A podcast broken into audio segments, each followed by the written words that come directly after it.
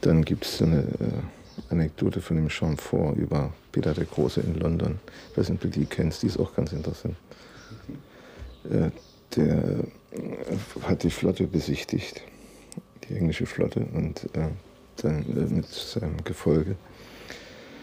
Und fragte, er hätte gehört von einer besonderen Strafart, Bestrafung von Matrosen, das Kiel holen, also vorn rein und am Schiff durchziehen und hinten wieder hoch und wer es überlebt hat, Glück.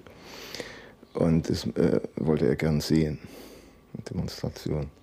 Und die Engländer sagten ihm, es könnten sie leider im Moment nicht demonstrieren, weil sie haben gerade keinen straffälligen Matrosen. Und dann sagte Peter der Große, dann nehmen Sie doch einen von meinen Leuten.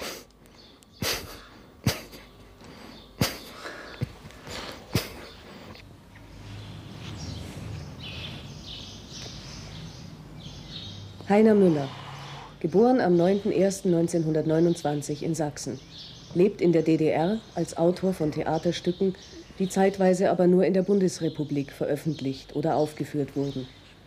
Gilt als einer der wichtigsten deutschsprachigen Dramatiker der Gegenwart.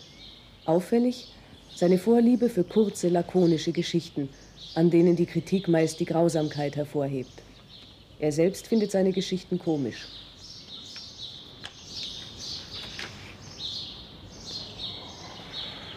Geht so ein Schultag von dir?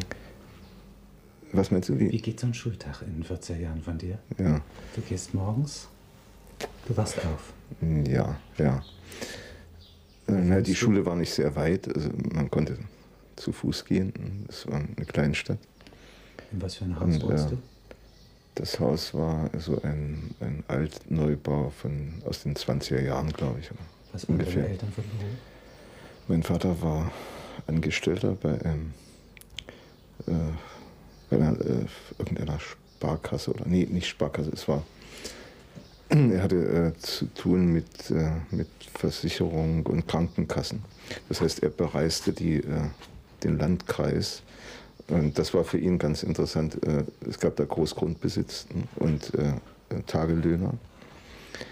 Und er musste immer verhandeln mit den Großgrundbesitzern über die äh, Krankenversicherung ihrer äh, Tagelöhner und, äh, und Pächter. Das, bis, äh, ich glaube, äh, er war bis 41 noch da und dann war er äh, Soldat. Und deine Mutter? Meine Mutter war,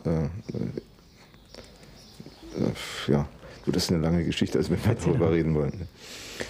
Äh, die Geschichte fängt damit an, dass er 33 in ein KZ kam. Die hießen noch nicht so, das waren, äh, ich, ich kann mich nicht erinnern, wie die Bezeichnung war am Anfang. Jedenfalls nach dem, diesem äh, Schutzhaft, Schutzhäftling. Äh, Paragraphen, ja. Weil er war Funktionär der SAP in Sachsen. Sozialistische Arbeiterpartei, also Ja. eine äh, Linksabweichung. Das war eine Abweichung Linksabweichung der von der SPD. Partei. Nee, von der, Der SPD. SPD, ja. Und er war in dem Lager, glaube ich, äh, ein Jahr oder ein anderthalbes Jahr, das weiß ich nicht so genau. Und äh, dann äh, kam er raus unter der Bedingung, dass, dass er nicht mehr sich in seinem Wohngebiet aufhält. Also eine Art ja, Verbannung, würde man heute sagen. Und dann wohnten wir bei seinen Eltern im, im Haus. Das war ein nicht sehr weit entfernt, aber vielleicht 50 Kilometer. Also ein anderer äh, Landkreis. Und dann war er arbeitslos bis äh, 36 zunächst oder bis 37. Und meine Mutter hat gearbeitet in einer Fabrik als äh, Näherin, also in so einer Textilfabrik da.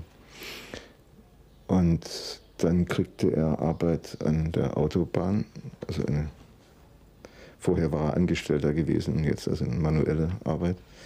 Das hat er nicht lange ausgehalten, nach, ich glaube, ein halbes Jahr oder ein Dreivierteljahr. Und das erste Angebot für eine Arbeit ungefähr in, in äh, dem Bereich, äh, den er gelernt hatte, war, kam aus Mecklenburg, in dieser Landkrankenkasse, so hieß das, ja. Da wurde er Angestellter und hatte dann diese Aufgabe da mit den da aufs Land, äh, quasi als Vertreter für, für Krankenkasse und für Krankenversicherung. Und da war er dann nochmal kurz im Gefängnis, weil er ein einen Witz gemacht hatte im Büro äh, über den Nichtangriffspakt oder sowas.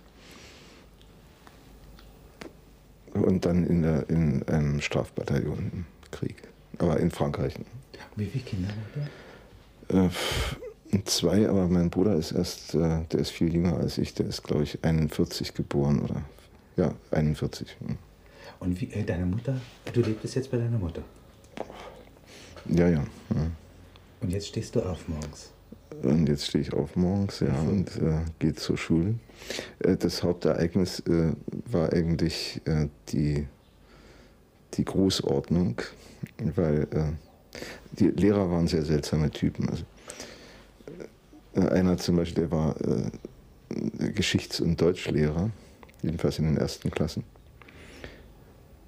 Und der sagt, hat nie Heil Hitler gesagt. Der hat es geschafft, der stand vorn, äh, weil das war äh, ein Ritual, das musste gemacht werden am Anfang jeder Stunde. Da steht vorne ein Pult für den steht Lehrer. ein Pult für den Lehrer. Der Lehrer steht neben dem Pult und hebt den rechten Arm und sagt Heil Hitler. Und dann alle anderen setzen. tun das auch und dann setzen. Und der hat es geschafft, nie Heil Hitler zu sagen. Das habe ich sehr bewundert. Das, äh, er hob immer den Arm, ne, ganz vorschriftsmäßig und sagte, ich bewundere diesen Mann. Und dann sagte er, setzen. die Epiphaner Schleusen.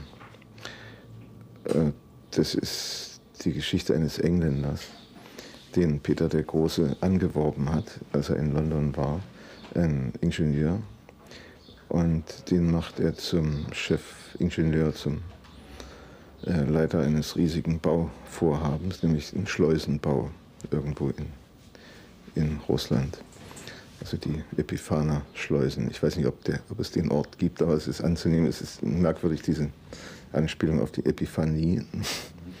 Jedenfalls, der äh, wird da mit ungeheuren Privilegien ausgestattet und äh, verdient sehr viel Geld, schreibt immer Briefe an seine Verlobte in England. Und, und in den Briefen wird immer deutlicher, dass er je länger er dort ist, Russland immer weniger versteht. Also so ein unheimliches Gefühl dafür, dass da etwas ist, was er nicht begreifen kann. Und irgendwann gibt es durch Schlamperei oder Sabotage, wird ein Termin nicht erfüllt oder irgendwas geht schief bei dem Bau. Und äh, plötzlich hat er überhaupt keine Privilegien mehr, wird in Ketten als Sträfling von Berittenen, also er zu Fuß nach Moskau gebracht und, oder nach Petersburg, glaube ich, und da in die Peter-Paul-Festung in so eine fürchterliche Zelle gesperrt. Und er hält das alles für einen Irrtum, aber es gibt keine Möglichkeit, an irgendwen zu appellieren. Ihm fällt nur auf, dass der Wärter ihn zunehmend mitleidig ansieht und dann eines Nachts geht die, wird die Tür aufgeschlossen zu seiner Zelle und ein riesiger Mensch kommt rein und äh, bringt ihn um auf eine absolut unbeschreibliche Weise. Und die Weise wird auch nicht beschrieben. Und es ist aber deutlich aus, aus äh, der ganzen Erzählung, dass, dass Peter der Große selbst ist, weil das war bekannt, der hat gelegentlich, das war ein Hobby von ihm, ist er als Henker äh, aufgetreten selbst und hat es selber gemacht, er hatte Spaß daran. Das ist eine ziemlich unheimliche Geschichte. Wann hat der Platonow das geschrieben? Das muss in den äh, Ende der 30er Jahre gewesen sein. Hm. Und natürlich ist klar die Anspielung auf, auf Stalin. Hm. Sag mal, hm? du, äh, du warst 1945 16 Jahre alt. Ja, ja. ja? Hm. Äh, wenn du da mal so. Äh, ja, es war, war, eine sehr schöne Zeit. Also. Ja. Ich war, äh, war noch, äh, ich glaube, ein halbes Jahr oder sogar noch ein Vierteljahr im Reichsarbeitsdienst. Das heißt, es war eine militärische Einheit natürlich, eine militärische Ausbildung. Und äh, als die Ausbildung einigermaßen beendet war, waren die Russen schon in Ostmecklenburg. Und wir waren an der Ostseeküste und äh, wurden dann in Marsch gesetzt in Richtung Südwesten, um die Amerikaner noch zu erreichen. Das war das, mhm. was die Chefs hauptsächlich im Kopf hatten. Und da gab es sehr, sehr, sehr merkwürdige Ereignisse auch unterwegs. Seid ihr da noch durchgekommen? Ja, ja, ich war dann amerikanischer Kriegsgefangener noch so zwei, drei Tage. Mhm. Und dann habe ich irgendwie über den Zaun, so, ich hatte eine Dose Fleischkonserven, also habe ich getauscht gegen ein, ein kaputtes Ziviljackett. Und damit bin ich dann rausgegangen und sah sowieso nicht sehr kämpferisch aus wahrscheinlich. Mhm. Ich habe mich mit dem Amerikaner unterhalten, da wir die Posten waren. Er hat mir Fotos von seiner Familie gezeigt und Kinder und die fand ich alle äh, sehr nett. Und das, äh, dann habe ich mich von ihm verabschiedet und er hat es gar nicht gemerkt. Kannst du Englisch? Äh, ja, ja, ein bisschen. Also jedenfalls so reichte das von der Schule. Mhm. Und, und, dann war ich eine Weile in so einem Dorf bei Schwerin, also das amerikanisch besetzt war. Und irgendwann bin ich dann mit einem gestohlenen Fahrrad über die Grenze gefahren, also den sowjetischen Teil. Mhm. Das war sehr spannend alles. Es war schön chaotisch. Ne? Also irgendwas war kaputt und das andere war noch nicht da. Unter der Eisandome, also eigentlich ohne Staat. Ja? Das war die einzige Zeit ohne Staat. Ja. Ja. Man konnte genau unterscheiden, die anderen sind nicht unser Staat. Ich erinnere mich, ich kam, äh, wurde unterwegs, ich bin zu Fuß gegangen, dann, das Fahrrad haben die Russen mir natürlich gleich abgenommen an der Grenze. Und dann wurden wir ein Stück, vielleicht 30 Kilometer so in, in Kolonne mit Begleitung in eine, ja, bis zur Dämmerung eigentlich. Dann sagten sie uns, wir müssten jetzt von der Straße verschwinden. Es war äh, Sperrzeit und äh, dann müssten wir allein äh, weiterkommen. Wobei alle damit rechneten, dass sie erschossen werden, weil es gab Gerüchte vorher schon auf der amerikanischen Seite, dass hinter den, dem Wäldchen da liegen die erschossenen Deutschen und ihr seid blöd, dass ihr darüber geht. Und, so. und dann bin ich zu Fuß gegangen, ziemlich allein, so die nächsten 100 Kilometer. 100 Kilometer? Ungefähr, ja, aber nicht an einem Tag natürlich. und ich bin zweimal, glaube ich, von, ja, zweimal wurde ich angehalten. Also einmal trat ein, ein äh, Soldat aus dem Wald, also ein Russe, und äh, fragte mich nach Papier. Ich dachte, er meint ein Dokument. Das einzige Dokument, was ich hatte, war so ein Stück Pappe. Das war der Rest von einem äh, Ausweis von der Deutschen Lebensrettungsgemeinschaft. Da war auch ein Passbild drauf. Und das interessierte den aber nicht. Abgewinkt und bin ich weitergegangen. Später habe ich erst begriffen, der suchte Papier zum Drehen. Nach Hocken. Und dann kam noch mal einer aus dem Wald äh, mit Maschinenpistole und fragte mich, ob ich Pole wäre. Und da habe ich, hab ich kurz drüber nachgedacht, was jetzt die richtige Antwort ist. Da habe ich also mit einem Seitenblick gesehen, dass der Stacheldraht ist im Wald. Und da dachte ich, ist doch besser Nein zu sagen. Und dann durfte ich auch weitergehen. Sonst wäre ich jetzt Pole. Da gibt es so eine Szene drin bei, Shakespeare schon, die, glaube ich, ziemlich zentral ist, wo der äh, sind äh, ein Sohn von, von Titus ist, äh, ist zum Tode verurteilt, weil er durch eine Intrige des Negers und der, der Gotin eines äh, Mordes für schuldig befunden wird, den er nicht begangen hat. Und der Neger bringt dem Titus Andronicus jetzt eine Botschaft vom Kaiser, wenn er bereit ist, oder wenn einer von der Familie Andronicus bereit ist, eine Hand zu opfern, dann wird der Sohn begnadigt. Also hackt sich Titus eine Hand ab und äh, gibt sie dem Neger mit. Und der Neger bringt sie dann nach einer Stunde zurück und sagt, der Kaiser will ihn nicht, die Hand. Jetzt ist der Sohn nicht. Das, das habe ich etwas, nee, nee, wird natürlich hingerichtet. Und das habe ich ein bisschen äh, verändert, dadurch, dass der, der Neger sagt, der Kaiser wollte die andere Hand. Das war die falsche. Das sind einfach schöne Geschichten. Das ist so. Und weil du Hindenburg erwähnst, das ist eigentlich meine erste Erinnerung an, an sowas wie Geschichte. Also einen Hauch davon. Äh, es war so ein kleines Haus auf einem Berg äh, mit diesen winzigen Fenstern, also irgendwann von dem Großvater erbaut und äh, zwei Etagen. Und die Klos hinten, so Holz.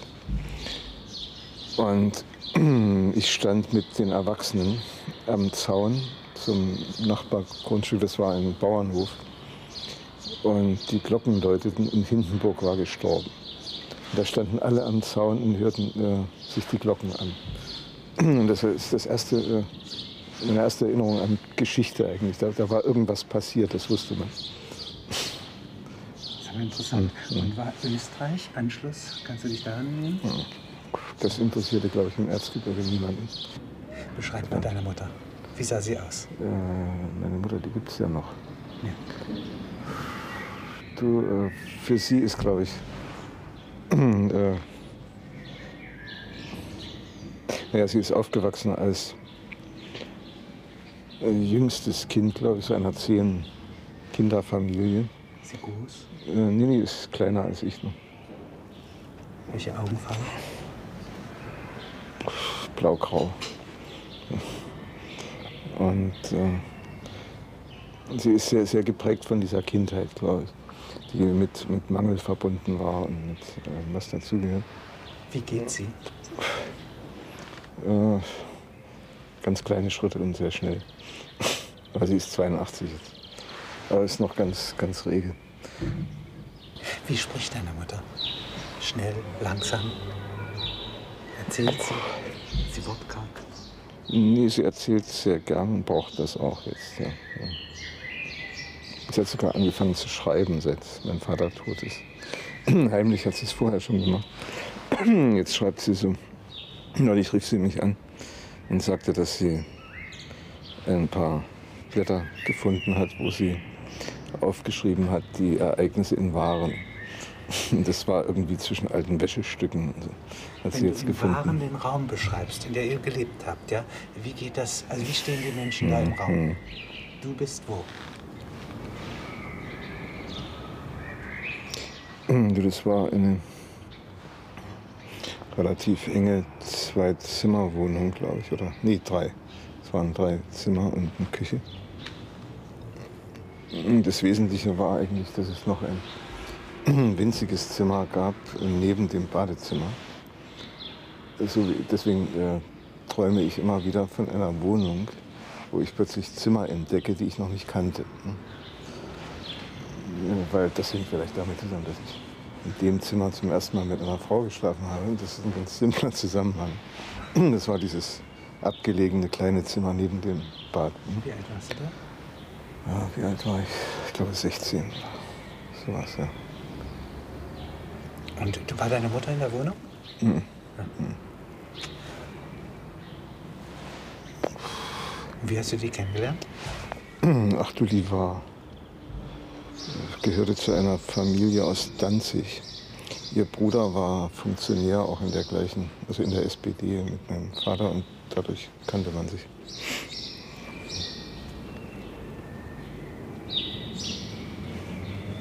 Und warum sprichst du von dem Zimmer als etwas, was man noch zu entdecken hat, wenn du doch die ganze Zeit da lebtest? ne, es gibt, äh, ja, Das Zimmer war sozusagen überzählig. das war überzählig. Es ist ja nicht normal, dass vom Badezimmer aus eine Tür in ein Zimmer führt. Ne? Das, das war das Absurde an der Wohnung eigentlich. Ne? Es war ein winziger Luxus sozusagen. Ja, ja, und es war auch ein ganz schmales Zimmer, vielleicht so ein, so ein Handtuch. Ne? Was wurde dann normalerweise drin? Da stand nur ein Bett drin. Ja, Mehr passte da gar nicht rein. Und war das für Gäste da, das Bett, oder für was? Das war für Gäste im Wesentlichen, ja. Und jetzt, wie sind die Menschen da auf? Äh, also es sind ja drei Menschen. Mhm. Dein Bruder oder vier Menschen? Mit deinem Vater oder deinem Vater? Hm, ja, Er kam etwas später zurück aus dem Krieg. Ja. Das war 47, glaube ich. Nee, 46. 46, ja. War das eine Entthronung deiner Mutter, wenn er zurückkommt? Ich glaube nicht, nee. Nee, nee, nee. Nee, er hatte ja, er war ständig unterwegs also als Funktionär und war ganz selten zu Hause. Kannst du dich Also entsinnen an den Tag, an dem er zurückkam? Nee, überhaupt nicht. Das weiß ich nur aus Erzählungen. So. Tantalos, König in Phrygien, raubt die Speise der Götter, schlachtet Pelops, seinen Sohn, setzt ihn den Göttern vor. Die Götter erkennen die Mahlzeit, nur Demeter isst von einer Schulter. So bestrafen sie den Raub. Tantalos hängt an einem Obstbaum, der unter einem schwebenden Felsen in der dreifach ummauerten Mitte des Hades aus einem Teich wächst, in ewigem Hunger zwischen den Früchten, Durst über dem Wasser, Angst unter dem Stein. Die Götter verfluchen sein Geschlecht. Niobe, Tochter des Tantalos, hat zwölf Kinder. Sie prahlt vor den Göttern mit ihrer Fruchtbarkeit. Apollon und Artemis töten die zwölf Kinder mit zwölf Pfeilen. Zeus verwandelt die schreiende Mutter in ihr eigenes Standbild. Im Frühsommer weint der Stein. Thyestes, Sohn des Pelops, bricht die Ehe seines Bruders Atreus. Atreus erschlägt die Söhne seines Bruders und bewirtet ihn mit ihrem Blut und Fleisch. Thyestes tut seiner eigenen Tochter Gewalt an. Ihr Sohn Aegisthos tötet Atreus. Agamemnon, Sohn des Atreus, nimmt Clytemnestra zur Frau, sein Bruder Menelaos ihre Schwester Helena. Helena wird von Paris verführt, folgt ihm nach Troja. Der Trojanische Krieg beginnt. Zum ersten Kriegsopfer bestimmt ein Seherspruch Iphigenie, Tochter Agamemnons und der Clytemnestra. Clytemnestra widersetzt sich, Agamemnon gehorcht, Iphigenie legt ihren Hals unter das Beil. Clytemnestra teilt mit Aegisthos, dem Sohn des Thyestes und Mörder des Atreus, Macht und Bett. Clytemnestra und Aegisthos töten Agamemnon nach seiner Heimkehr aus zehn Jahren Krieg im Bad mit Netz, Schwert, Beil. Elektra, zweite Tochter Agamemnons, rettet Orestes, ihren Bruder, vor dem Schwert des Aegisthos und schickt ihn nach Phokis. 20 Jahre lang Magd unter Mägden im Palast der Mutter wartet sie auf seine Heimkehr. 20 Jahre lang träumt Clytemnestra den gleichen Traum. Eine Schlange saugt Milch und Blut aus ihren Brüsten. Im 20. Jahr kehrt Orestes heim nach Mykene. Er schlägt Aegisthos mit dem Opferbeil, nach ihm seine Mutter, die mit entblößten Brüsten vor ihm steht und um ihr Leben schreit.